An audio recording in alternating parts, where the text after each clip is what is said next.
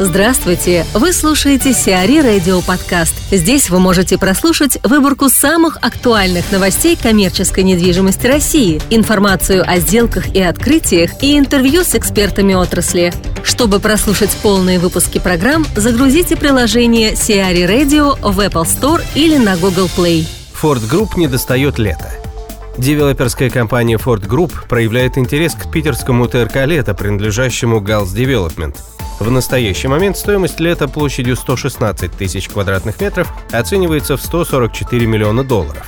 Компания Hals Development выставила торговый центр на продажу более трех лет назад, и на тот момент стоимость объекта составляла 330 миллионов долларов. Интерес к покупке торгово-развлекательного центра проявляет и ряд других компаний. Однако их имена пока не разглашаются. Напомним, Fort Group Максима Левченко и Бориса Пайкина, созданная в 2011 году, уже владеет 11 торговыми центрами в Санкт-Петербурге, включая ТРК Европолис, Академ Парк, City Mall, Порт Находка, London Mall, Пять озер и Rodeo Drive.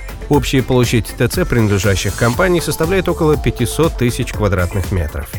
Борис Мошинский, генеральный директор компании «Марис» в ассоциации с CBRE о продаже ТРК «Лето». Сделка эта, скорее всего, будет носить инвестиционный характер, то есть приобретается не только метры квадратные, но и, собственно говоря, тот доход, который эти метры приносят. По нашим данным, объект 100% имеет заполняемость, 100% заполняемость.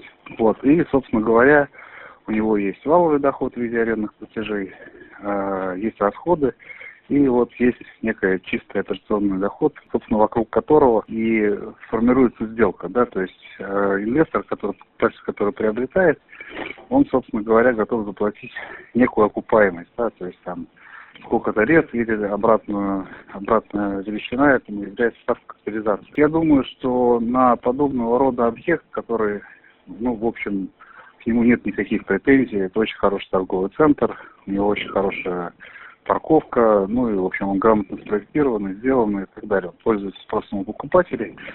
Значит, я думаю, что ставка капитализации такого объекта должна находиться где-то в районе там от 10 до 12 процентов. То есть это там 9-10 лет окупаемости. Доход, естественно, формируется в рублях, потому что арендные ставки на сегодняшний день, ну, 99,9 всех арендных договоров находятся в рублях. Поэтому подобные сделки сейчас э, носят э, характер следующий. Если у текущего собственника стоит стратегическая задача объект продать, значит, эта сделка состоится. Значит, собственно говоря, для них эта сделка будет выгодна. Отель «Танейс» переделают в «Рэдисон». Гостиничный комплекс «Танейс» на Ростовской набережной будет открыт в третьем квартале 2016 года под брендом «Рэдисон». Сейчас в отеле ведутся ремонтные работы, которые оцениваются примерно в 120-150 миллионов рублей. Известно, что собственником проекта является ООО «Группа Агроком». Напомним, построенный в 2008 году семьей Гагарян гостиничный комплекс отошел в 2014 году Сбербанку за долги. Суд установил стоимость объекта на уровне 855 миллионов рублей. Но продать его удалось только с пятой попытки, снизив цену до 346 миллионов рублей. Коллерс усиливает PM-направление.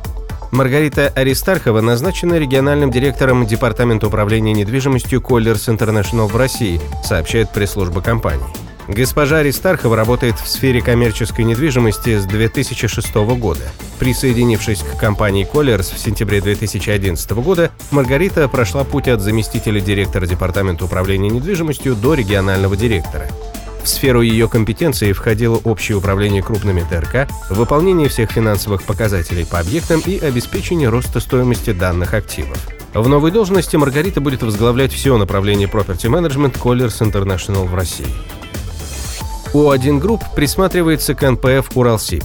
O1 Group Бориса Минца ведет переговоры о покупке у Владимира Когана пенсионного фонда «Уралсиб». Ходатайство о согласовании сделки было направлено в антимонопольную службу в декабре, а сама сделка находится в стадии переговоров. Несмотря на заморозку накопительной части пенсии, O1 Group считает перспективным этот бизнес и намерена наращивать пенсионные активы. Ранее негосударственным пенсионным фондом Уралсиб интересовался бизнесмен Олег Тиньков, но сделка так и зависла на уровне переговоров. Сиари Радио. Эксклюзивные рубрики «За и против», «Ноу-хау», «Ремейк», «Новые форматы». Слушайте в полных выпусках программ в приложении Сиари Radio. Приложение доступно в Apple Store и на Google Play. Более подробная информация на сайте siari.ru slash radio.